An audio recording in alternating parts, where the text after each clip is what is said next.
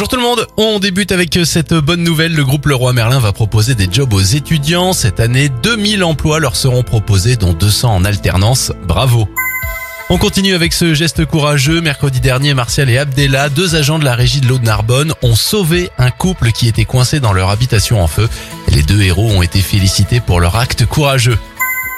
On prend la direction du Var avec ce centre équestre de la seconde chance. Il recueille des animaux abandonnés, handicapés ou maltraités qui ont passé leur vie à travailler dans les cirques ou sur des hippodromes afin de leur éviter l'abattoir.